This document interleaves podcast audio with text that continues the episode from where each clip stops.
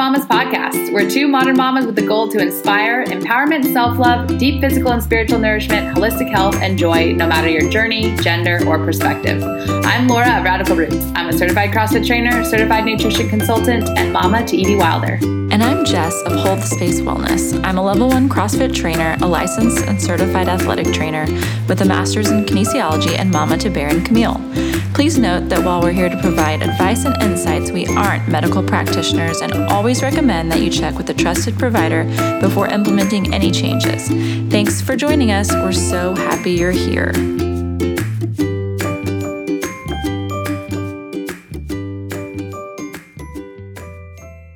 Hey guys, welcome back to another episode of the Modern Mamas podcast. It is Jess here, and I have a really, really special guest. I say that almost about every single guest that we have on. I mean, I really do, but this one is highly anticipated. We have Dr. Elana Roumell. Am I saying your last name right? Yes, you are. Good okay. job. Welcome to the podcast, friend. Hey, thank you so much. You know, this is such an honor to be on your podcast because, you know, Steph and I, so we host Whole Mamas podcast. Mm-hmm. And so I think our audience is very similar. We share a lot of the same listeners. And so we obviously love to listen to your podcast, I'm sure just as much as you love to listen to ours. So this is just so fun to be a guest on your podcast. So it's a really an honor to be here. Thank you. I am so excited. And I agree 100%. It's, it's kind of, you know, it almost seems like everybody and their mom, no pun intended, is like doing a podcast. But at the same time, I really feel like this community of, you know, mama focused podcast is actually a lot smaller than you really realize. And same to you guys. You guys are doing wonderful work. Love the topics that you guys bring. And it's just, it's amazing to have you on and bring your expertise to our little niche over here.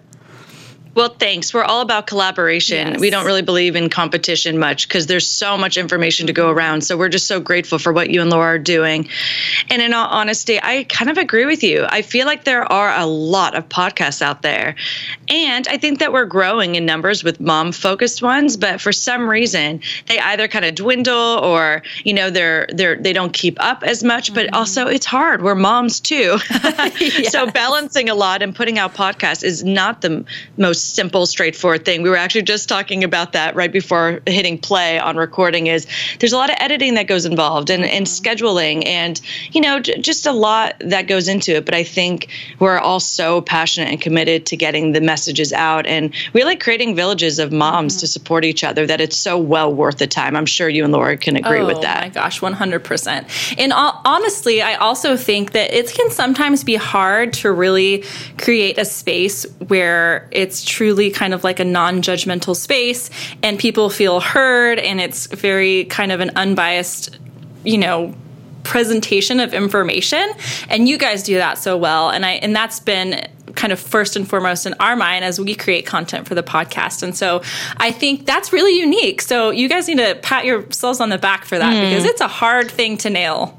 It's a really thanks. I nail. really appreciate that acknowledgement. Yeah, that's very important to Steph and I. Steph actually is the one who really taught me that mostly because she's in she's really in such the world of content creation for mm-hmm. these moms and mm-hmm. she's really been a great example for me with that but I, I completely agree and and i think you guys do great with that as well Awesome. Well, now that we got our love fest out of the way, I'm going to, most of our listeners probably know who you are, but I'm going to give everyone a little brief bio on who you are, what you do, and why we're having you on the podcast today, because you're a wealth of information. So, for you guys who don't know, Dr. Elana Roumell is a naturopathic doctor with a passion for pediatrics. She founded Nourish Medical Center in San Diego, California in 2014, where she currently practices alongside a group of other naturopathic and medical doctors, providing holistic care to the whole family. In addition to her private practice, Dr. Roumell is a co host of the Whole 30 sponsored Whole Mamas podcast. Podcast episodes air weekly, which give her the opportunity to share her knowledge, stay up to date with new health topics, and interview experts in the health field. Her intention is to empower parents with knowledge so they are well informed to make the best decisions for the health of their children. With a love for teaching, she created Med School for Moms, which we are so excited to dive into more, where she teaches moms how to safely be a doctor mom. She loves to teach parents how to care for their children at home and equip them with the most effective, tried and true natural remedies available. For more information and to watch her free mini course, you can visit www.medschoolformoms.com, which we will link to in the show notes. And you can also follow her on Instagram at Dr. Elana Roumell, where she shares her journey as a mother and doctor from her kitchen to her medical office. Man, life is just, I mean, you're not busy at all, are you? You know, Jess, it's so funny because I don't think we oftentimes hear our own bios being read very often. and when I'm like listening to you, I'm like, oh my God, I'm so busy. it is so lot. true. There's so many different hats that I wear. But you know, I'm so passionate about this field. And I'm I've just I've always known, even as a student when I was in my medical school training, I always knew I wanted to niche. Like mm-hmm. it was something that was so attractive. I was never that kind of person that wanted to be a jack of all trades and a master of none. I wanted to be a master at something. And the minute I became a mom and I was pregnant for the first time and I was just like embraced in this village of, of motherhood, I just knew like this, oh, I get the chills. like this is the community that I want to serve. And these are the little kids that I want to help. And, you know, with my background and my personal story, which I'm sure we'll talk about in a little bit it's just it's so aligned with who I am, which is really why I, you know, decided to open up the medical center and why I decided to create the course. I said to my husband the other day, what goes on in my brain when I develop these kind of things is it doesn't even feel like a choice. Like it feels mm-hmm. like it's what has to be done. You know, like it's mm. like I can't not do this. This is just the work that is meant to be happening in my life and so I'm so called to do it and I'm so glad that I have the drive and the motivation and the organization to do it.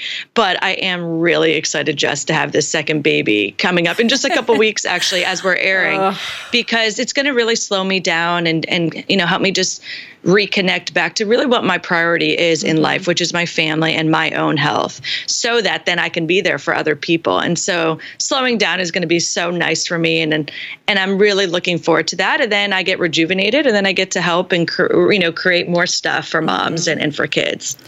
I love that, and I will say from personal experience, as someone I resonating with a lot of what you're saying. Obviously, I'm not a medical doctor. I was in the health profession before I kind of transitioned out of that full time, but my second kiddo first one too was kind of a process of learning to prioritize and learning to really relax a little bit too. I think kids are magical and in that they kind of force you to slow down exactly what you were saying. But I'm super excited for you because I feel like a lot of my creative like energy and direction really really emerged after the birth of our second kiddo. I don't know. Mm-hmm. I feel like there it's this, you know, motherhood is this constant process of like shedding the old and like stepping into the new. And so I'm just, I feel giddy for you. Oh, thank you. There's no question that what you said for me, I feel like every one of my children, so I've only had two so far, or I'm about to have my second, helps me create the next thing for what I'm out to creating for the world. You know, it first started with my Nourish Kids ebook and my Nourish Kids medicine kit when I first had Aviva. And now with the second baby and this pregnancy, I've just been so clear with the creation of Med School for Moms. And I feel like that's the gift he's brought to my life and to, mm. into the world. And I kind of said to my husband, Anthony, I was like, Anth, I don't know if we can stop because I know I have more in me. I think I'm probably going to have to get pregnant a third time just to create like what's next. And he just laughed at me. He's like, can't you do it without getting pregnant? and, you know, I was like, we, we don't know what's, what's up for our future. You know, mm-hmm. we're, we're open to having more and we're also okay if we end up stopping after this one. So we're just going to give it some time and pace ourselves. But there is definitely something that if for me, and it definitely sounds sounds like for you, Jess, and I'm sure so many of our listeners can relate, is that there are I, look at our children kind of like as our muse. They're, mm-hmm. they're people who have t- teach us so many lessons, challenging ones for sure, mm. and also things that we may not have even known we had inside of us until we actually birth them and then birth a new person, you know, with every labor that we go through. And I think that is such a beautiful opportunity of growth and expansion and service to the world. Oh my gosh. Couldn't have said it better myself. That's amazing. Well, I can't wait. I'll be following along. We are like 98% done having children, but uh, I can li- I'll live vicariously through you. I love the 2%. There's always that 2% in the background. You know, I'll be 36 this year actually in December. And so it's kind of it's not that I feel like, oh, I'm I'm quote unquote too old or whatever. I feel nothing around that. It's more just like there is a sense like our kiddos are 3 and 6 now and I'm like, do I really mm. want to go way back to the like the the newborn stage. No, I get it. You know? I think it's important to honor that and mm. you know mm. have that discussion with your husband. So yeah. good luck with that. Thanks. But it sounds like you guys are pretty firm. With 98 is pretty strong. Yeah. Well, t- my husband Tim is the one who's like, let's have seven. He's the one. He's the one who wants to have more kids. Oh, I'm like, what oh, a big oh, heart. I know. So he, sweet. He's way more patient than I am, but he's like, and why don't you carry them yeah. and nurse them and stay up at night? Yeah. Exactly. exactly. maybe maybe you never know in five years or so maybe dads will be able to do all the hard work so it'd be uh, awesome to have that shared that's for sure know. okay before we dive in and just um you know before we got you know, I reached out and I was like, I've got to have you on. I'm not really sure what that looks like, but I know your wealth of knowledge. And I was thinking we would have a, a, general direction for this podcast episode. But really, when we did a call for questions, I think people just want to pick your brain, but also a lot of it was just around how do we take, you know, this stuff that seems really hard to understand. You know, I think a lot of times the medical, like, medical community and medical care is kind of mystified and people really feel like they don't have the tools to you know help themselves in illness or in health with you know, do you know what I'm saying? Like it feels hard and it feels like something we can never understand. And so I love your approach, and especially with the creation of Med School for Moms and trying to really break down some in- intimidating concepts and allowing regular old parents just like me to really I don't know, care for their family yeah. well. No, it was exactly my motivation is, you know, in practice, I just see moms coming to me so anxious about some things that are pretty minor. Mm. And I just kept on thinking to myself, there's no there's no shame in that. Mm-hmm. There's no fault in that. It's simply because they're not educated. Mm-hmm. And I felt so privileged that I got to immerse myself in all this education for so many years. And I really lent it to being a really calm, confident mom when my kids got sick. And I was like, I shouldn't be the one that only has this information. Mm-hmm. You know, I, I don't like when moms are so dependent on their doctor for assurance. Now, there is a time and a place mm-hmm. to use them. They're experts, and it's important that, you know, they do come to us in times that they do feel like it's dangerous. But why not learn when it's important to go see the mm-hmm. doctor and when you can really comfortably and confidently, safely treat your child from home? It not only is just so empowering, but our kids get to see us in this light of like being like a hero, you know, mm-hmm. and being like their nurturer. And it's, it's uh, to me, it's like a prerequisite. It should be, you know, right for all parents. yeah. Yet there's never a manual or a handbook mm-hmm. for parenting. And I think in the, in, it's sad. It's not sad, but it's inevitable. Our kids will get sick. It doesn't mm-hmm. matter how vital or healthy they are, or actually how chronically sick they are. They will all get sick at mm-hmm. some point. And so I think it's just important that we all know our tools. And if we don't then we're relying on the medical system which are is very limited at times. Mm-hmm. so i i had no choice. And that's why med school for moms to me that name was like done. Like that's what it is. It's it's not m- medical school so you're not coming out with like a, a, degree or a doctorate you know in medicine but you're definitely coming out of the program feeling calm competent and confident when your child gets sick because that's what i want for all parents. So whether it's a mom or a dad or a caretaker i still niche you know i market it to moms because they're usually the ones who are most interested but it really could be for any caretaker and it's just an educational course where I really organize all of the material for you. And my husband always told me that I have a gift in organization. I didn't actually appreciate that or realize that until he really pointed it out and I was like I guess I do have like a knack for that. and I like pretty things and I yeah. like charts and I like graphs and and I just wanted to make it as straightforward because it's already so busy as being a mom. It's mm-hmm. overwhelming. Like there's enough things for us to choose every day, all day. I wanted the material to be as straightforward and as easy as possible. So there were no more myths and it wasn't so intimidating and it was an easy thing for people to be like, okay, cool, I got this. Awesome. Let's move on. Yeah, and I and I think you said organization, but I think there's this whole other overarching theme of information organization. For you to be able to take something that feels really complex like, you know, illness or medical treatment and break down a complex idea into like actionable steps for like a layperson that is a particular skill. Like because not everybody mm. that can that does can actually teach right? But for you to be able to do and to teach I think that's just like phenomenal. That's a thanks. I appreciate that. There is a distinction with that. I agree, and I love teaching. It's I, I always said if I wasn't a doctor, I'd be a teacher, and I'm just so happy I get to do both essentially. Yeah. but that is true. I love taking complex topics and breaking it down for anyone to understand. And you'll hear me. It's funny. My husband also laughed at me when i was like on the phone with it was Sallie Mae at this time. Now it's not but this is where our school loans are. Mm-hmm. i literally would get on the phone. I'm like hey this is too complicated for me. So treat me like i'm in kindergarten and explain it to me so i really understand where are my student loans and what's happening. And i think that some people they do. They just kind of talk over people's heads when it's not their field. And I realized that for me to learn something, I do need it to be as simple as possible. And then I can add on the depth. Mm. So I think just for me, that's my learning style. And so I like to teach it like that to others. So thanks for that acknowledgement. Yeah, I really appreciate it. You crush it. You're an expert oh, at thanks.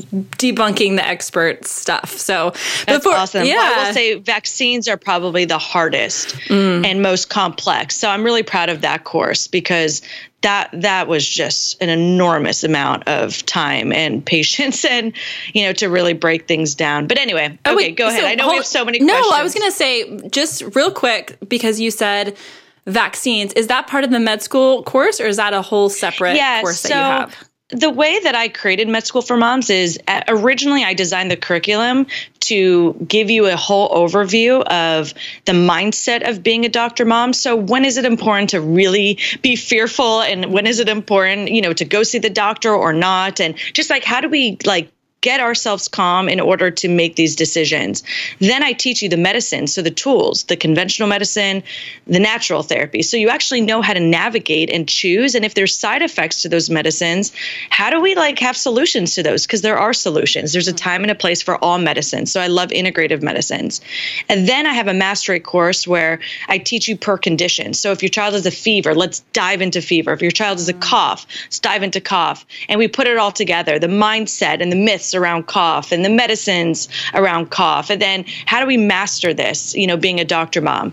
And so as i designed the course i realized look some people may not be interested in all of it. I i feel confident that if someone were to take all three courses they will master how to be a doctor mom. But i you know i wanted to be flexible. I wanted it to be affordable. So i decided all right you could break up the courses if you just want one or the other. Or you can even get it some of them just in guidebook forms.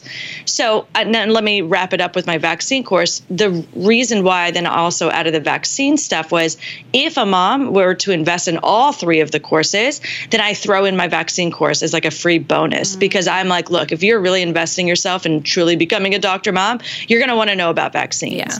So at that point, that's kind of how that came to be. And I just, do so many vaccine consults in my practice. I I'm only one person and I only have so much time. Mm-hmm. So I just decided to do a presentation and then just record it. So if someone just wants a vaccine course, that's an option. But the main goal is honestly to really feel confident about not just vaccines, but everything that has to do with pediatric health or at mm least a, a good understanding. It's obviously not everything. And so that's how the vaccine course kind of came about. But I will be honest, Jess, and it's so sad, but I just hope that I can continue to offer my consults and mm-hmm. continue to offer these online programs because in other countries, like I just found out in Canada, you know, ND, naturopathic doctors and even chiropractors, they they will actually have huge violations and even potential jail time for doing this kind of education, wow. which to me is just horrible. And I couldn't even believe it. My jaw just dropped when I heard this. And I was like, they're like, at least you guys have freedom of, of speech. And I was like, well, I feel like our rights are definitely being taken away in other ways. Yeah. But yes, at this point, as long as I can educate, believe me, I'm doing it. Oh so my gosh. I don't know how long that vaccine course is going to be yeah. available, but I'm hoping for a while. Okay, well, let if you guys are even remotely interested in that information, you might want to jump on yeah. it. This was not a sales pitch, but I do feel like yeah, no, I'm just being real about yeah, it. Yeah, being I real is I can keep it up. important. I mean, that is so important, and I think it's just it's and again before we dive into these questions, I I want to also put out there. Dr. Roumell is not going to be able to give specific individual medical advice. Okay, so that's really the doctor patient relationship. That's where that becomes established. But we're going to work through a lot of these questions in a general term. We do have some questions about vaccination and her thoughts around it. So we're going to, again, it's going to be pretty general. And then if you want to deep dive, please, please take advantage of the resources that she has created, like the vaccine course or med school for moms, because there's only so much we can cover in an hour long podcast episode. And you've already done the work by creating that content and it's out there. So I just want to put that out. Do you feel comfortable with with that, Dr. Roumell? Yes, thank okay. you. I do appreciate it because I can only go into so much depth in, in interviews and podcasts. So I just love that. Hey, if you want more, there's resources. Yes. So they're covered. And thank you for creating all those resources. So before you we dive in, I want to hear more about your story. You've given us some bits and pieces, but we'll kind of set aside some real time for you to dive into. I want to know how you got here, why you're passionate about the work you do, what was med school like? Like i mean, all everything that you want to share before we really get into the Q&A stuff because I think it's just fascinating to me your story and I would love to hear Thanks. more. Okay, I'll try to make it brief because I do want to get into yes. all your audience questions. But if you go to my website under my bio, I actually have a really touching video. I, I swear, I, I, feel like I cry every time I watch that video. It was like a one shot done deal because it really is meaningful to me. But I'll essentially share when I was young, I had a brother who was only two years younger than me. I was very close to him. And he died suddenly of an asthma attack. He had really bad asthma, really bad allergies, bad eczema. And although this is a very uncommon occurrence for kids with asthma. So, for any mom listening who has a child with asthma, this is not very common, but it does happen. And he had a really severe attack when we were having some wildfires here in California. And the part, I mean, we had ashes just like raining from the sky the week he went into a coma. So I think it just irritated his lungs beyond measure and he couldn't breathe. And he went into a coma and he stayed in a coma for seven days. And then we took him off life support and, and he died. And it completely shifted my occurrence of my world. I mean, not only was I at a loss because I just lost one of my best friends. I, I, was a big tomboy and I loved playing with him. He was my my little buddy, but I also saw what it did to my parents, Ugh. and it really completely shook them up. I mean, as you can imagine, now as moms ourselves, you just that's the worst thing you can ever yeah. experience is, is losing a child. And so, at a young age, I was nine at that point. I really matured pretty quickly. Yeah. And I became very dedicated to learning about health and wellness for a few reasons. One, I didn't want that ever to happen to another family member. I kind of went into this like protection mode where I almost felt like I wanted to protect my other sisters and my parents and myself. And a lot of it was because I knew that if my parents had another loss, like if one of my sisters or myself were to pass, I don't think they would even survive. Mm-hmm. Like to survive two children. So I kind of did everything I could to be as healthy as possible. I didn't want to die because I could I knew they couldn't go through it and suffer. And I also was just interested because I never wanted that to happen to another family member, nor one of my children one day. I knew I wanted to be a mom. So from a very young age, I just immersed myself in books and, you know, knowledge. And obviously, it's a huge journey. Now I'm in my, you know, mid 30s. So it's been many years of doing research. And it really called me to go to naturopathic medical school, actually, and not the traditional medical school route, even though I had the choice and I was really considering it, mostly because I knew that I wanted more options for mm-hmm. these kids. I knew that my brother was on every traditional medicine he could be on, and he he still didn't survive. And I knew like there had to be more ways. So what I love about naturopathic medical school is that we're taught both the conventional therapies and natural therapies, and I love that I get to give my patients the choice. Because at the end of the day, I can let them know what I think may be best, but at the end of the day, it's the parent's choice when mm-hmm. it comes to their kids. And I fully support that. I just want them to have the knowledge and feel empowered to make those choices. So that's the route I took. And all along, I knew I wanted to niche at some point. I just didn't feel ready to niche until I was a mom myself. I mm-hmm. kind of felt like I can't really like speak like I'm uh, Steph and I we say this a lot like we practice what we preach. Like once we incorporate in our lives that's when we're so passionate about really teaching this stuff. So I couldn't wait until that. I did general medicine for many years but I wasn't as fulfilled. I knew I loved working with the kids and the moms. And so like I said once I became a mom myself it was just a no-brainer. I stopped booking all adult patients. I went just straight into kids and pregnant women and I've absolutely loved it since. And I really have a lot of hope for our future generation because I see a lot of proactive parents and a lot of sick kids, but I see them how well they get. You know, kids are so vital. And if we could just give them the right nutrients and the right support and the right environment, they really could thrive. And so I absolutely have so much faith in our future generation and what we could do now. And so I'm, I'm really on a mission to help parents learn that. And really avoid what happened in my family with my brother and in all honesty support parents through some of these traumatizing events because the parents reaction to these type of stressors really affects all of the kids and i know that personally so working with the parents and the kids both is a passion for me not just one or the other oh my gosh that's well i was in tears when you were talking about your brother i just mm. i have two younger sisters myself and so i just I, I can imagine how that impacted you and i just i'm so grateful that you channeled channeled that grief into something that is has the potential to help so many people. So just I don't know. I just admire you so much.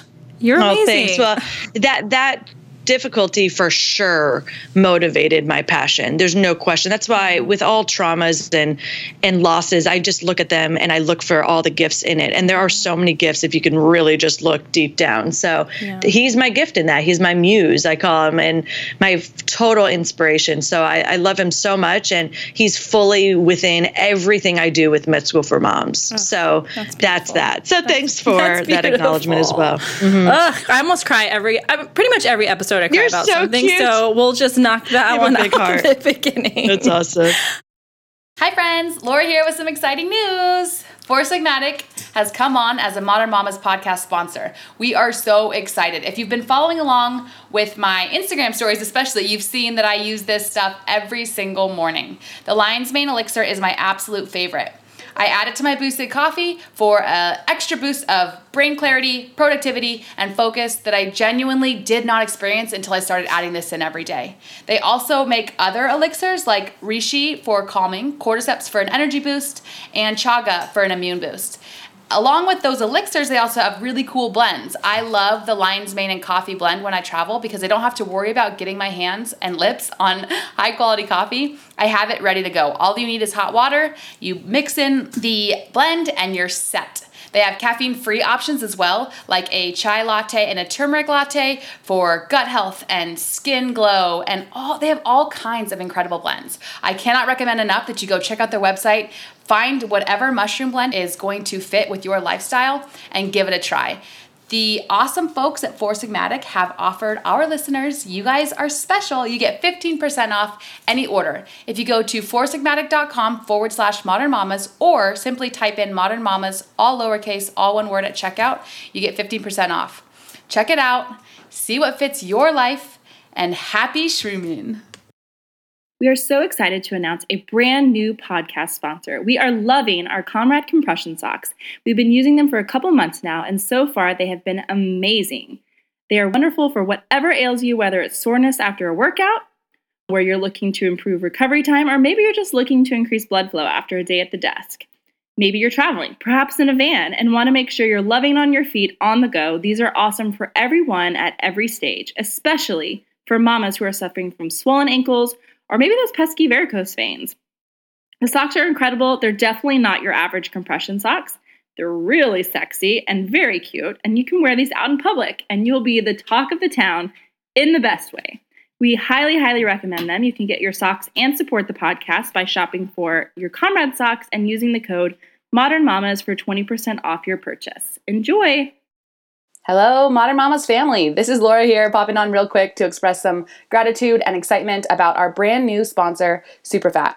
Superfat makes amazing little nut butter packets. They come in macadamia and almond, MCT and probiotic, cacao coconut, protein, and my favorite, nitro coffee and MCT.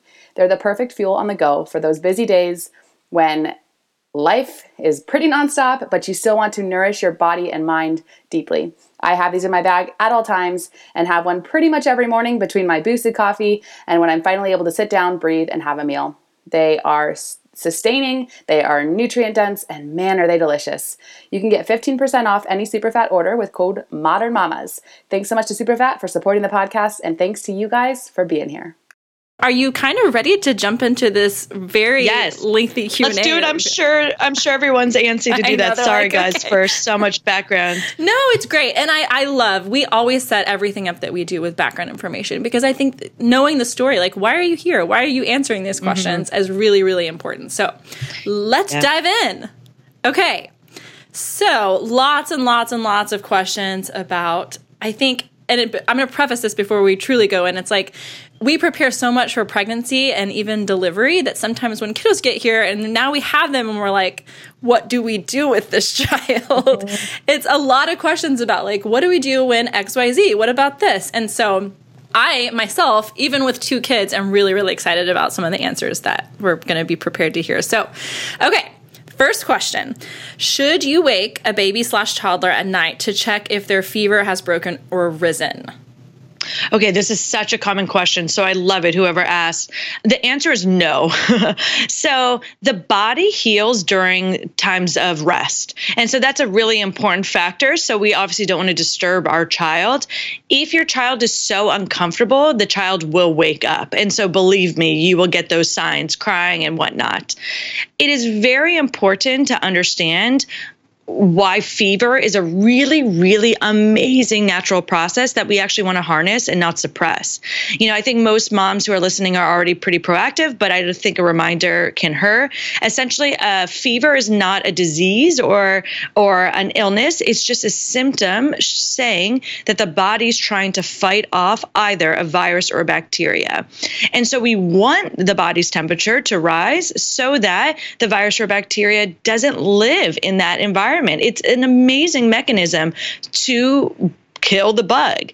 So we don't want to suppress it too much because we obviously want the bugs to die, but we also don't want to cause too much discomfort in our child. So, one of the biggest fears is could my child's temperature be too high? And what if it can cause brain damage? Or what if a febrile seizure occurs? Or, or what if? So, then, you know, we're called to wanting to wake them up for some peace of mind. And a lot of that is mostly for the peace of mind of the parent. But here's the big kicker is that the number that you see on the thermometer is not going to affect anything that you do. So, what's the purpose of knowing that thermometer, the, the number on the thermometer? What's the purpose of getting that temperature? So, I teach this extensively in my fever courses, but essentially, your child's temperature can go up to 108 degrees Fahrenheit. So, that's 108.00, okay, okay, not 100.8, without any brain damage occurring. Okay, mm-hmm. now this is very infrequent. You don't usually see fevers above 105, 106. You know, by 105 or 106, that child is incredibly hot, incredibly uncomfortable. They're going to show other signs of distress. So you're not even near 108. But I'm just trying to give moms an understanding of checking the temperature is not going to really help you do all that much different. If you were to call a doctor and say, hey, my child's temperature is X number, the next question we're going to ask is, okay, what other accompanying symptoms does your child have? So, as doctors, we actually care a lot more about the accompanying symptoms and the pattern of the fever more than the actual number. Mm-hmm. And I'll go into those kind of details. But I, once again, for you to wake up your child just to take his or her temperature doesn't really give us all that much information and it's not going to give you any more information in either being scared or not. If the child's sleeping, then they're obviously not in discomfort or mm-hmm. pain or they're sleeping. So please let their immune systems do the work, let them sleep. And for you to feel calm, you're going to have to do something for yourself, you know? yeah. Because that no, but that's a huge factor. Mm-hmm. And and children pick up on our anxiety and our nerves. So you can actually exacerbate their symptoms simply by waking them up getting panicked about a number that may or may not actually be accurate or or worry you. And then you suppress the fever and now their symptoms are actually going to last longer. So my my answer to that is no don't wake up your sleeping child. But there's one caveat in that. I care if there's any fever in a newborn or I should say a zero to three month old child. So a newborn to three months of age, I care much more if there's a fever. Mm-hmm. Now, if it's a zero to one month, so you only have literally the first like four weeks of a child's, you know, life. If that child has a fever, anything which is above 100.4 degrees, it's an immediate ER visit. Now, at that point, they're nursing all night long anyway. It's not like you have to wake them up. I mean, you're already with them all the time anyway. If you needed to take their temperature, you're really not having to necessarily wake them up. Now, if it's a one to three month old, then you want to call your doctor at the very least and get an idea of should I take them to the ER? Should I stay at home? What should I do? But then once that child turns three months or older, the you know that's it. It doesn't actually matter the number. It really matters much more the signs the patterns the accompanying type of symptoms that come along with it. Is that clear jess? No, i want to make sure that's, that's crystal clear. that's incredibly clear and i think that also kind of hits our second question which was when should we really call or see the doc? For example they said x temp for x hours or xyz symptoms. Okay. so when should Great. we really okay, be so concerned? i'll be very clear about that. So okay. we already now went through what to do with a zero to three month old. So anything with a zero to three month olds, you do want to act much quicker, okay? But any child three months and older, here's what you're going to look for, okay? The first thing is signs of dehydration. When a child's temperature is really high, that's a very common occurrence. Is that they they lose fluids. They're either sweating because of you know the uh, chills and, and and sweats, or or they're just not like their appetite is low. They're not drinking very much. So dehydration is actually probably worse mm. off than the actual fever. So you want to look for how many wet diapers. You want at least three wet diapers or more in 24 hours. So anything less than three wet diapers. And if a child's older, uh, obviously just take a look at you know how often they're peeing. But it's really interesting. The more you keep your child hydrated, the quicker the fever will actually not necessarily break, but at least give them some relief because cooling down the body with that hydration is very important. So more dehydrated, the longer the fever will last.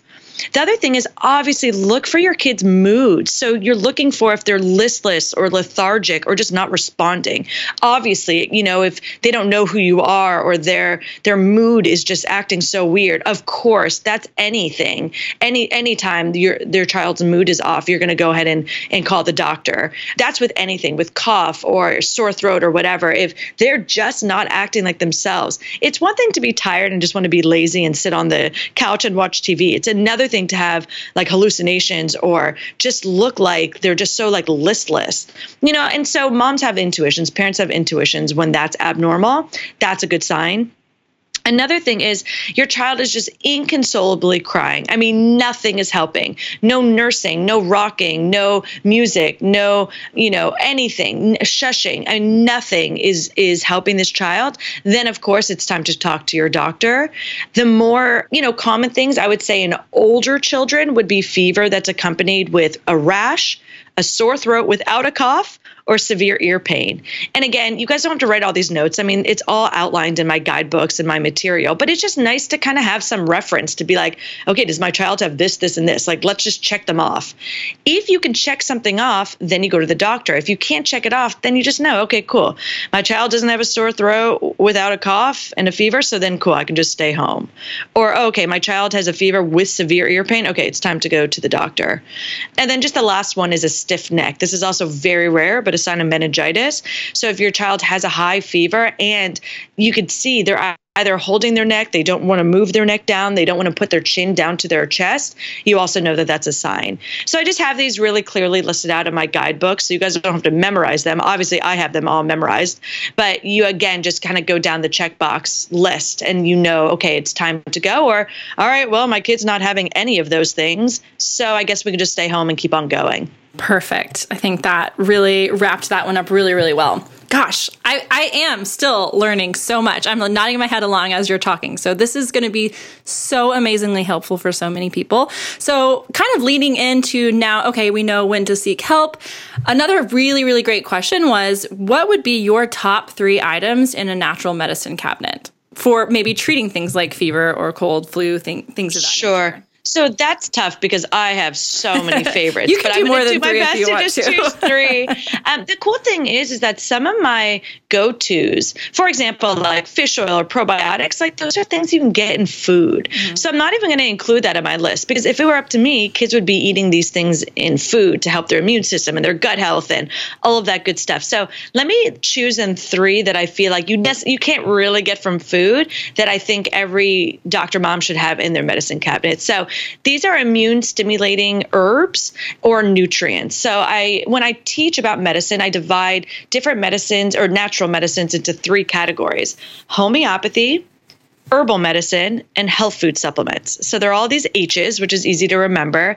And out of my top three in the medicine kit, I would actually choose two herbal medicine products and one health food supplement. Now, I'm absolutely in love with homeopathy, but there are just far too many to choose from. So that's a whole nother episode. But let's go through then the two herbal medicines and then the health food supplement. The first one is elderberry. I cannot talk more about elderberry, and I do. I talk so much about elderberry. The reason why I like it is that it's an anti viral medication. Mm, seven out of 10 childhood illnesses come from viruses, not bacteria. And so this is just the common cold, flu, or hand, foot, mouth, or chickenpox, or, you know, I mean, look, it's so many different viruses that we can have. And so we want something that can really help kill a virus. Elderberry tastes good. It's affordable. You could even make this at home if you really, really wanted to be on a budget. I just get such great results with this. It's something you could take as a preventative medicine. And then if your child does get sick, you increase the dose. So I just think it's hands down one of the best products to have in, in a medicine kit if you do have a child. I love that. We the have, second one, herbal medicine. I'm sure, right? I mean, yeah. so many moms who are interested in natural medicine, they already know about elderberry syrup. Yeah. So that probably isn't a new one, but it is important. And just as a quick tip, if you do have a child under one, you want to avoid the ones with honey because there are some that are sweetened mm. with honey. And so just as that FYI, and please note the gummy elderberries, they just are not anywhere as potent as the syrup. So if you feel like, oh, I've been giving my child elderberry, but nothing's happening, it's very important that you're checking the dosage and the frequency with any natural medicine. And I and I explain that in all my courses how to effectively actually use these. Okay, so the second one is echinacea. This is another herbal medicine. The reason why I'm choosing echinacea is that one, it's obviously very safe in the pediatric population, along with pregnancy and nursing. All of these are. But what I like about echinacea is that it can kill both viruses and or bacteria. So sometimes you don't know. You know, we don't know is that runny nose coming from a virus or bacteria. If we're only using elderberry syrup and it's from from a bacteria, well, maybe it's not going to be the most effective medicine. Whereas if you add echinacea on board, then you know you're getting a broad spectrum type of herbal medicine. So I personally think having echinacea on hand in your medicine kit is very helpful. I have a brand that I like that is on the sweeter side because it's it, it's in a base of glycerin. Otherwise, you don't want to just go and get any echinacea. It's usually in an alcohol form, so kids won't take it. So anyway, go ahead to my website. You can see all my favorite stuff. And then the last one is a health food supplement. So this is a nutrient. I'm sure everyone knows it's called vitamin D, like dog D. This is just something that even newborns in standard of care are recommending. So this is a nutrient that is incredibly important for the immune system. And for those who are deficient in this, which is unfortunately a huge part of the population, they're much more susceptible to getting sick. And so we want to give this daily to prevent illness and just to really boost overall immunity. And then also we can go up and dose if a, child is sick. But again, there's regulations around the toxicity, so you want to be a little bit careful and work with your practitioner with that. Perfect. And do you recommend having the K2 in yes, conjunction? Thanks. It's funny. I was thinking I should just mention it. I didn't want to confuse it because you only said three. I, I, I always recommend D and K together. It's hard to find a liquid dropper of vitamin D and K in a small dose for kids less than 12 months. So mm. for less than 12 months, I just say you could do just the D. But once you hit 12 months, you can get a good dose. Pretty much standard dosing below 12 months is anywhere between 400 to 800 IUs a day. And then once your baby hits 12 months or older, you go to up to a thousand IUs, and that's where at least my favorite liquid droppers, they start at a thousand IU's mm. per drop. So that's when I start doing the vitamin D K2 combo. Perfect. That's amazing. Oh my gosh. And you know, I think this is really helpful. I know it's a challenge to narrow down to three, but it's like it sometimes is. we can get so I'm like, okay, everyone line up for your daily supplements, and it's like 22 different things. like, no, no, it's too much. It's I too totally much. agree. That's why actually on my website, there's a whole medicine category. It's all free information mm. for moms. I, you can download my free guides where it's like, here are the top favorite homeopathic remedies. And I, I think I, I, listed seven. Oh here, I think it is. And then here's my seven top health food supplements. And here are my seven top herbal medicines. And they're free guides. They're not even you don't even pay for them but it's just a matter of so moms can just really start narrowing down like okay here's a child this is what i need which which one should i start with? Perfect. because it is overwhelming and it's not only overwhelming it can be very costly yeah. and the body doesn't need so much you know? Uh, it's it's too much at times. Some people just go way too overboard. Right. The beauty of natural medicine is our toolbox is incredibly large. We have so many options and that can also be a problem. So there's a time and a place for everything And I also believe that every individual reacts differently. I have some children in my practice that they react so quickly to homeopathy. I don't even need to touch herbal medicines or health food supplements. And then there's some kids that really do so much better with the herbal medicines. And I kind of don't do as much homeopathy because I just don't see that quick reaction. So again, it's just such a beautiful thing that we have so many different medicines.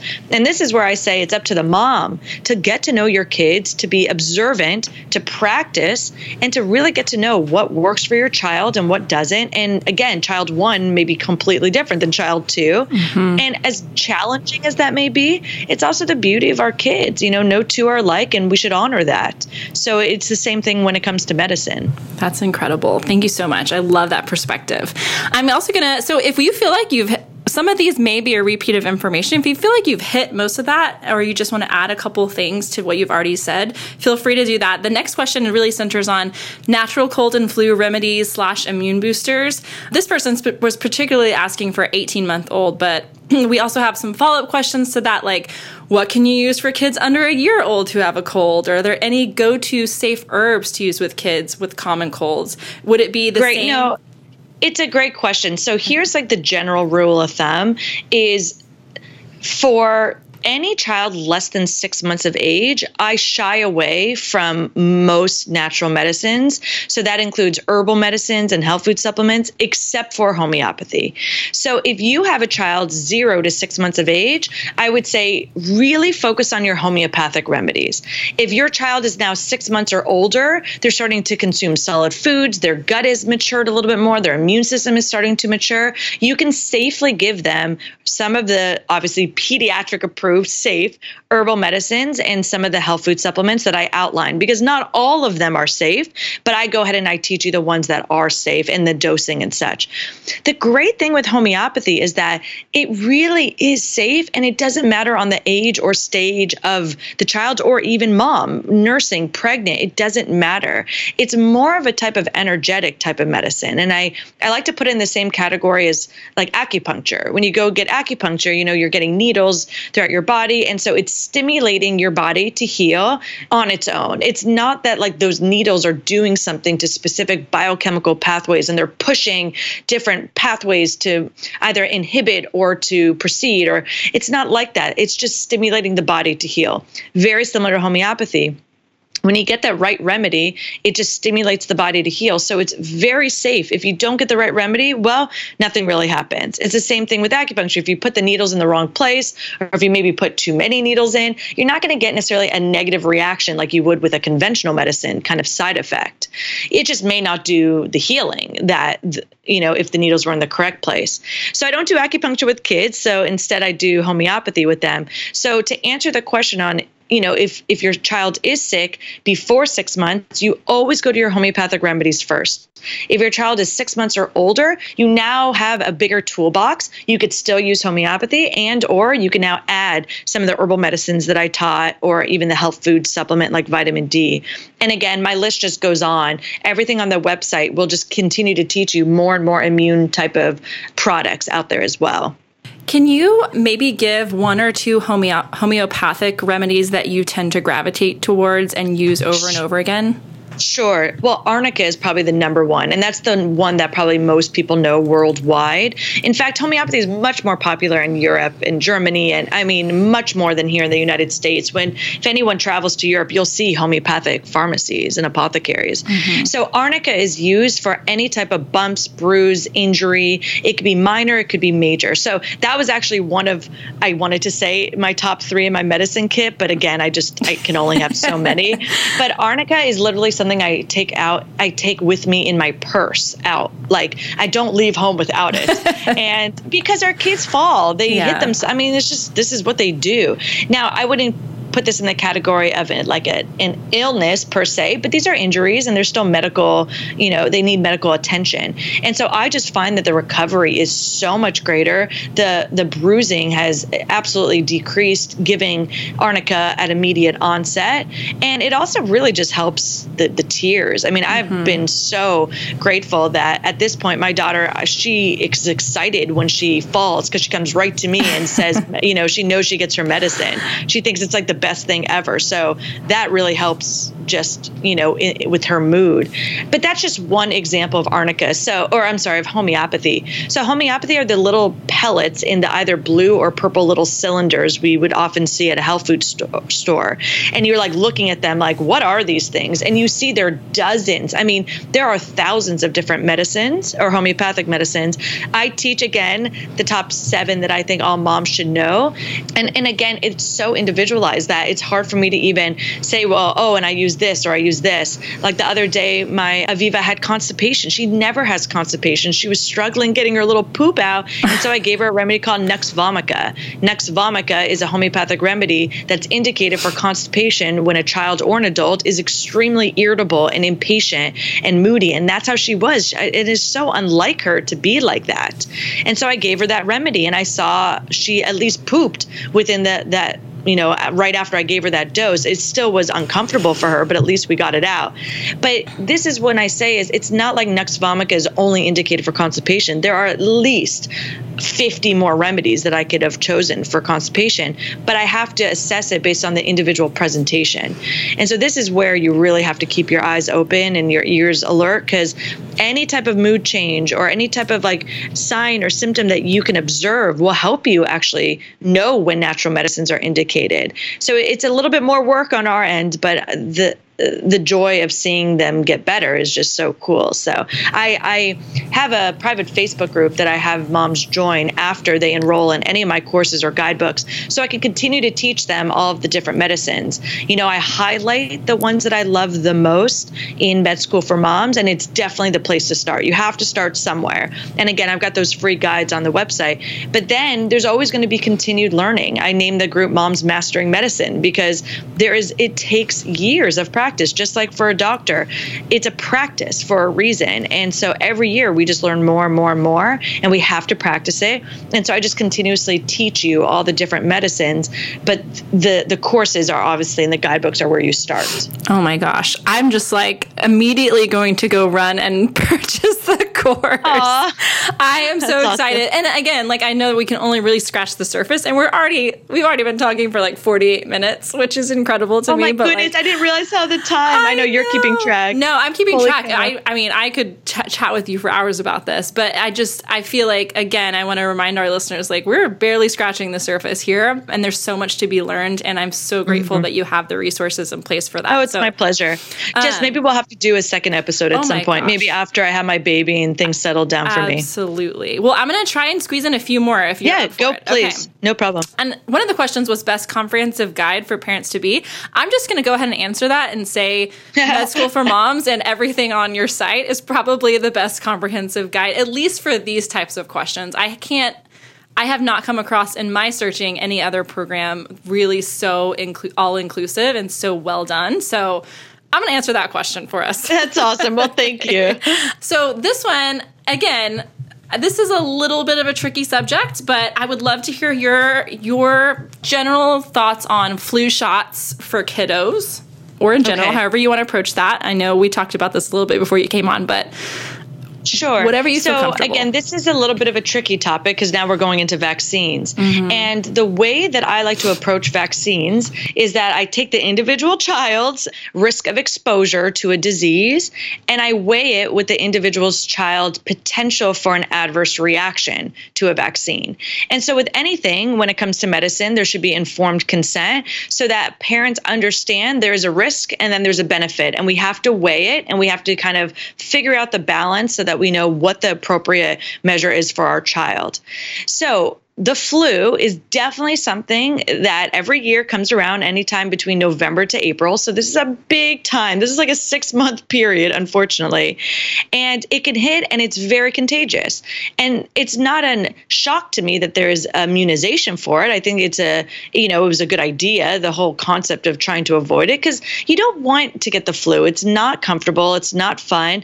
And in very susceptible individuals, some people can die from it these people are usually elderly, or these people are the very, very, very young or immunocompromised individuals with that said, of course, we want to protect our kids. So I think no matter what, we all can agree, whether it's a vaccine or it's some other kind of protection, we all just want to be aware of it and protect. And this is why hand washing is so important and, you know, eating really healthy foods, boosting the immune system and such. Now, when we go to really looking at what the flu vaccine is and the effectiveness of it, is really where I, I, I kind of I'm stopped by it. So there's really good studies out there on the flu vaccine. It's been out for quite a while. Every year there are different strains that are chosen, and it's essentially a guess of which strain do we think this year's flu is going to be. And so once they decide that, then they go ahead and they manufacture the flu vaccines for the year, then they release it. At the best year, the most effective we've ever seen the flu vaccine to be is a high of 30%. Some years it could be as low as in the 20s or even less. Some years it could be up to 30. That means three out of 10 people who get the flu vaccine, we could be sure that they would be protected. The other seven out of 10 who get the flu vaccine, it will not be effective at all with that information, I think that's important to go with so we know do we give our child the flu vaccine or do we not give our child the flu vaccine?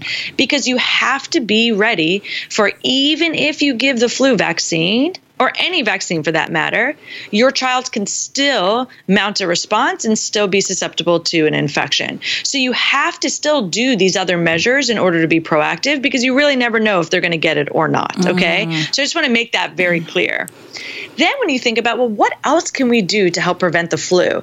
The awesome thing is is that with natural medicine there are tons of antiviral medications in the conventional world of medicine, there are very few antiviral medications. And in fact, the very few that we have are also unfortunately pretty ineffective. Their antibacterial type of medications, which are antibiotics, have been proven to be very effective. And there's definitely a time and place for antibiotics.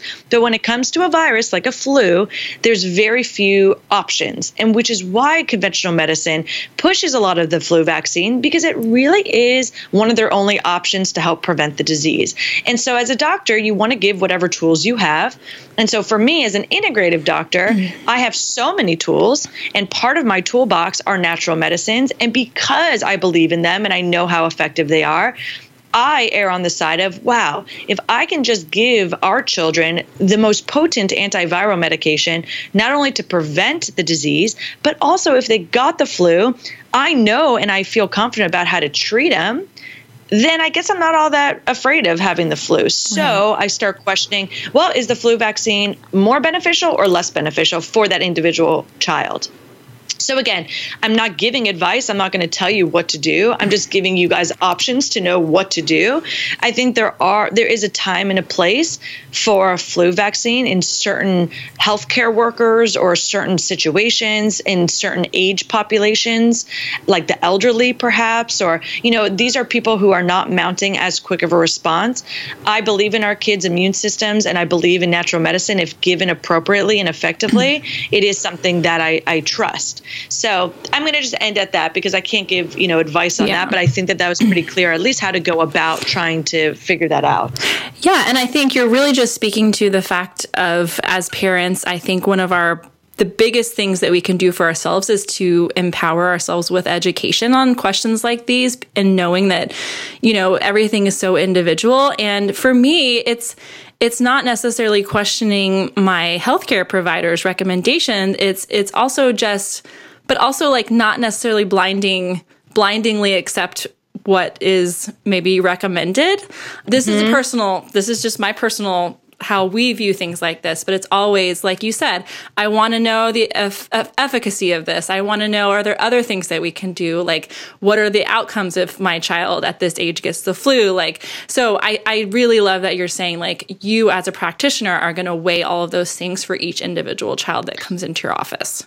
Excellent. I'm so glad you summarized it like that because one of the things I teach in med school for moms is that in my mind, doctor moms have an amazing relationship with their pediatrician. That means that they're asking questions. That means that they're proactive. That means that they're part of the treatment plan. They're they're not just like a passive participant that's just watching and ready and taking everything that the doctor says as if they're God. It's not the case. You know, us doctors, we have opinions, we have our personal beliefs, we have days that we miss something. I mean, right? We're human too. And I just believe as a doctor mom, it's very important that we come with knowing that we're participating in this, which means that, hey, doctor, I need the education. Ask, like, take advantage of those doctor's visits, ask these questions, understand all the information. Legally, as doctors, we're supposed to be providing informed consent. Unfortunately, it doesn't happen all too often when it comes to vaccines, and it's just the state of how it's gone. But you still have to ask for that. And if you do, then have this discussion, and then you can be educated. So I love that. So thanks for the reminder with it. Absolutely. And I'm now since we're coming down to the I know we have a time crunch here. I kind of I'm going to have to make executive decisions on our remaining questions, which is so hard for me. We did get some questions about vaccination, current vaccine schedule. I I think I'm going to. I feel like in talking about the flu vaccination, you have kind of summed up a general approach, and I know you have a resource for that, right? Like the your yes. Okay. Is there anything you want to add about in general? No, I mean, honestly, there's just too much probably to right. talk about. I've done other podcasts on it, so maybe you can refer yes. to those. Or even, I mean, obviously the vaccine course is very rich in that, but no, there's, I think that's pretty much the biggest sum is I just like to assess the child individually and I go through how to really understand the different risks of exposure and risks of adverse reaction. And then we come up with a plan, and then that's something that, you know, the parents ultimately choose. So, no, I feel like we at least got through quite a bit, but I also, I guess, want to say I do encourage pre and post detox plans mm. for before and after vaccinations, whether a child is at risk for adverse reactions or even not. You know, we might as well be proactive. These can start as young as the two month, you know, starting with vaccines. And I just think that that's something that would be of interest to a lot of parents. I love that. And that's that you know, your... it's part of the course. Oh, okay. Oh yeah, yeah. Oh it's extensive in my course. I love that so much because we personally have a few things that we do as well. I mean, just in general detox stuff. And so I think that is really, really important to note. Mm-hmm. Okay. So a couple more. Okay, this is a little bit different spin. What are your top couple tips for super picky eaters who are maybe below their quote unquote ideal weight? Do you have any go-tos? Oh my goodness, yes. I love this topic because I mean it's just so common. I guess here are just like a few quick tips. If your child is not eating more than 5 to 10 different types of foods, then I absolutely think that they need an assessment from an occupational therapist who has an expertise in in feeding, like specialty. You know, I don't think a lot of moms know that this is even an option. Oftentimes when I work with parents with picky eaters, they don't even know that that service or that therapy is even something relevant. It's often oftentimes when these children are literally so limited with the number of foods, it's a texture, it's a sensory issue. It's something that is much more holistic than just being picky and saying, sorry, I don't want that. They actually have an uh, like a nervous system response to textures and some of these foods that they cannot eat it. And that's actually going to then overlap into other behavioral issues and developmental milestones later in life. So you actually want to get in on that ASAP. So that's my number one tip. If the, the they're just so limited, they won't touch pasta, or they won't even touch a sauce because it's just the texture of it is uh, they don't like it in their mouth, or they won't even touch a whole food category like meat or something. So keep an eye out for that. The other thing is just don't give up. I find a lot of moms being frustrated, and I completely understand, but it's actually shocking but the research shows that with some picky kids, it could take up to 30 times of introducing the same food for a child to be like, oh, okay, cool, I'm going to eat it. And I mean, that is just ridiculous and yeah. it seems so wasteful. But I just like to encourage moms to try one, you know, type of food at a time and cook it in all different ways. So taking a carrot, you can boil it, you can roast it, you can dip it in hummus, you can give it raw, you can slice it, you can shred it, right? There's just so many different ways to prepare. And there may be a child child who's like, I only like shredded raw carrots, and that's what he'll eat. I mean, again, that's not necessarily ideal because we don't want short order cooks. But I just want to give you that statistic uh, or that data point that it could take a long time, and just don't give up on it. You know, place it in front of that child's plate, and if they just don't touch it, they don't touch it. Then don't make a big deal out of it. I think a lot of it also is we'll make big deals or we'll try to force our kids to eat certain foods. I love the principle behind, you know, you as a mom or a, or a parent are in charge of maybe preparing the food, cooking the food, and then placing it in front of the child and putting it down wherever you want the controlled environment to be. And then it goes to the child. The child now is in control over how they're going to eat it and what they're going to eat and the quantity of their eating. And that's just going to be up to them. And if they choose not to eat it, they don't want to eat it, they don't want to do it, well, then sorry, you go to bed and then that's that. You know, at some point you're going to be hungry. But you can't just be a short order cook. You can't just give in to, okay, then you get pizza again or macaroni and cheese again, and that's all they're going to eat because they're very smart kids. They'll just keep on doing that. So, these are just a few tips to kind of help you. Again, I could do a whole episode just on this, but I do think it's important to try your best to kind of keep to a routine and keep to your rules because these, it is a big deal that kids are just starting to be incredibly picky and we just have to differentiate is it a biological or sensory neurological type of response and then that needs something like occupational therapy? Or is it because the kid is just almost like running the show and denying food and now you're cooking whatever they're going to eat because you're so afraid they're actually not going to gain weight or they're not eating? Because they have a way of manipulating us in many ways and so we can't give in to that you know? We're like well this is what's for dinner and that's it. It could take them one or two days for them to say, okay, now I'm hungry. Mm-hmm. I'll sit down to eat. But we can't be fearful. We have to trust their body and say they're going to eat at some point. Mm-hmm. So if they go to bed and they're not going to eat what you want, well, then tomorrow, then they're just going to be hungry. And they will be, I promise. They will eat at some point. But you got to just keep on trying, giving them nutrient dense options. And someone on Instagram I just think is fantastic. I've been following her now and she's blowing up is Kids Eat in Color. It's a registered dietitian who gives gives you so many great examples of how to present food to children, how to make it colorful so that they want to eat it, how to actually use language so that you're only honoring them and not, you know, having them shy away from it. So I, I use that resource a lot. This is a, it's a great dietitian who's been doing great work. Kids eat in color. Okay, we will definitely link to that. And I I might have seen something that she put out where you're talking about like uh, we actually implement this in our own family. It's like you know this like purple food makes you feel makes your brain like strong or like red foods make your muscles feel really really strong. Like kind of connect it in language that like they understand. And we oh yes. Yeah like it's so much it's so much more relatable. And then i will also say literally my kids are three and six and they will eat they eat a variety of vegetables but last night at dinner i put roasted brussels sprouts and roasted carrots on my daughter's plate. And she up to this point has really been like I'm not interested in that. And so it's like, okay, whatever. But we still put it on our plate at least a few bites right. every time. And last night she was like, I love Brussels sprouts. I love carrots. And she was asking for more. And I'm like, what is happening? And so, I mean, three years in, we're still, still just, offering. That makes me so happy. That's like my point of just don't give up. That's yeah. exactly what I keep on recommending is you just put it on their plate. If they don't eat it, they don't eat it. But there's going to be a day that they may pick it up and you're going to be shocked just like you were last last night. Mm-hmm. And then all of a sudden the kid changed their mind and now they keep on asking for it. Yeah. So don't give up on that opportunity. You know, really stay committed that like my kid will eat healthy food at some point. It may take three years, but whatever. I'm not going to give up. And I think a big deal, and I know you do this in your family, is just role model. Yeah. You know, have them watch you eat salads, have them watch you enjoy, you know, the the Brussels sprouts and and, and good healthy food. And I'm so against kid food. I just I wish it never existed. I wish there was never even any topic of that nature. You know, they just we we serve them what we eat, we mm-hmm. eat what they eat.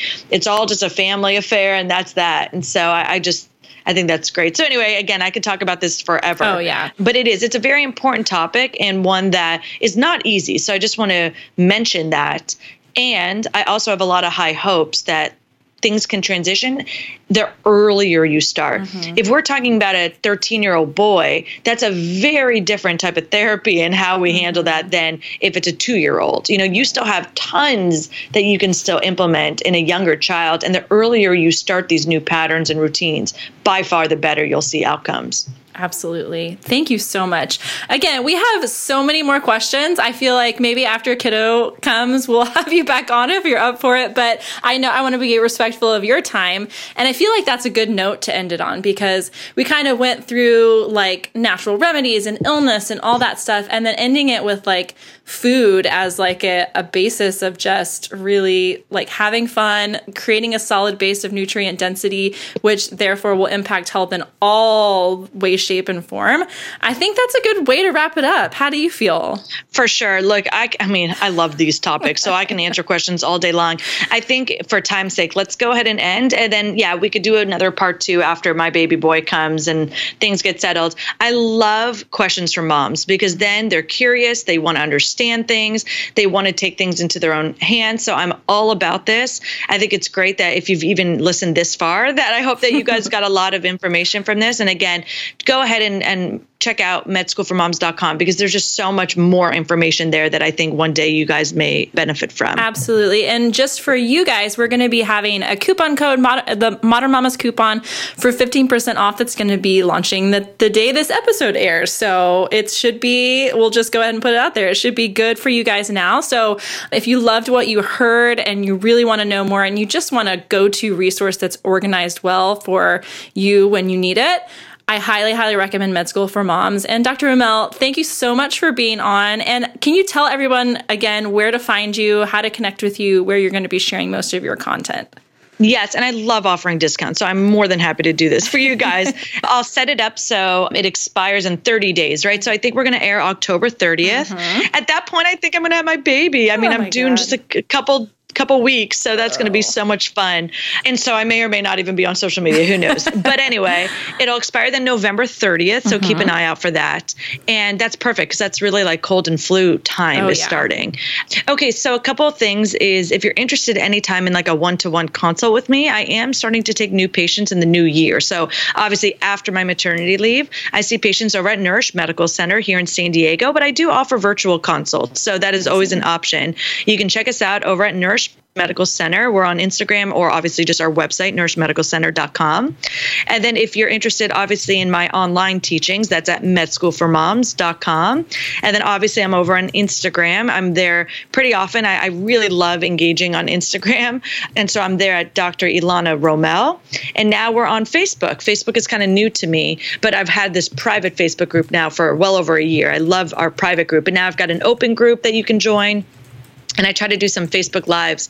But again, I'm going to take a break until the new year so I can be there for my for my for my baby. Ooh. But I do have other doctors helping me moderate that group because I obviously want to make sure moms are supported. So that's Med School for Moms over at Facebook as well.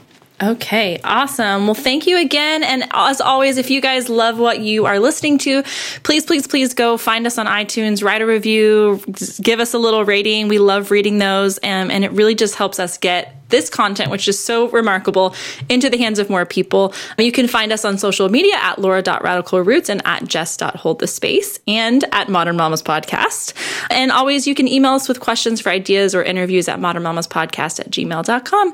We hope you guys have a wonderful day. Thank you so much again, Dr. Roumell, for coming on. You got it. This is great. Love Bye. it. Have a great day, Jess. Bye bye.